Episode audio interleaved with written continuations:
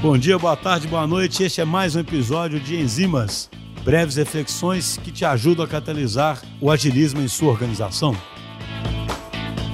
Pessoal, no Enzimas de hoje, eu gostaria de fazer um comentário sobre um artigo que eu li recentemente na HBR sobre resiliência. E é interessante porque esse artigo trata de resiliência do ponto de vista individual, daquela capacidade que algumas pessoas têm de sofrer aí grandes percalços na vida, de sofrer quedas na vida e de se recuperar e superar isso. E o que eu achei interessante nesse artigo é que a gente tende a olhar isso somente a partir da perspectiva individual, como uma característica inata da personalidade da pessoa, como uma forma é, de se expressar garra ou de se expressar perseverança. E é interessante porque essa análise que é é, individualista, ela é muito reflexo dessa nossa cultura ocidental e dessa nossa cultura altamente individualizada, que reputa o sucesso total ao indivíduo e, consequentemente, reputa o fracasso total ou a falta de certas virtudes somente ao indivíduo. Obviamente que o papel do indivíduo é fundamental, mas é um pouco simplista você reputar isso somente ao indivíduo. Eu já comentei isso em outro podcast da perspectiva do sucesso, em outras enzimas, né, de como que o sucesso nosso está na rede, é, como que o nosso desempenho ele é limitado, mas o nosso sucesso ele é ilimitado e o que traz essa ilimitação do sucesso, essa falta de fronteiras é justamente a rede. Pois bem, esses autores estudam resiliência e mostram que a gente encontra também formas de aumentar a nossa resiliência na nossa rede.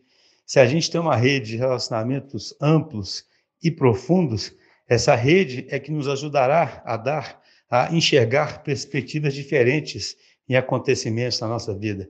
Essa rede que nos ajudará a entender significados de certos acontecimentos. Essa rede é que nos ajudará, por exemplo, a enxergar com humor determinadas situações. Essa mesma rede é que nos ajudará em momentos críticos com recursos.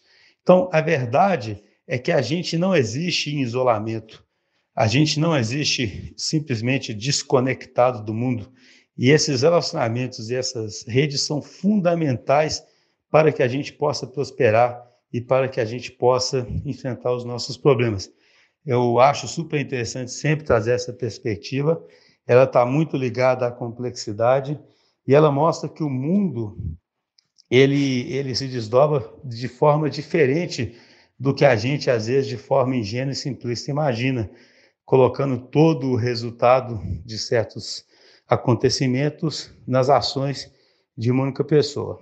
E só para completar, é curioso que, da perspectiva de uma organização que quer motivar e engajar os seus funcionários, e pesquisas mostram que funcionários resilientes são mais engajados e motivados, é curioso pensar que as estruturas tradicionais que abafam as pessoas, que as colocam dentro da caixinha que dão pouco espaço para essas pessoas, essas estruturas impedem a formação dessas redes e matam na raiz um dos fatores aí, segundo esse estudo, fundamentais para a criação da resiliência.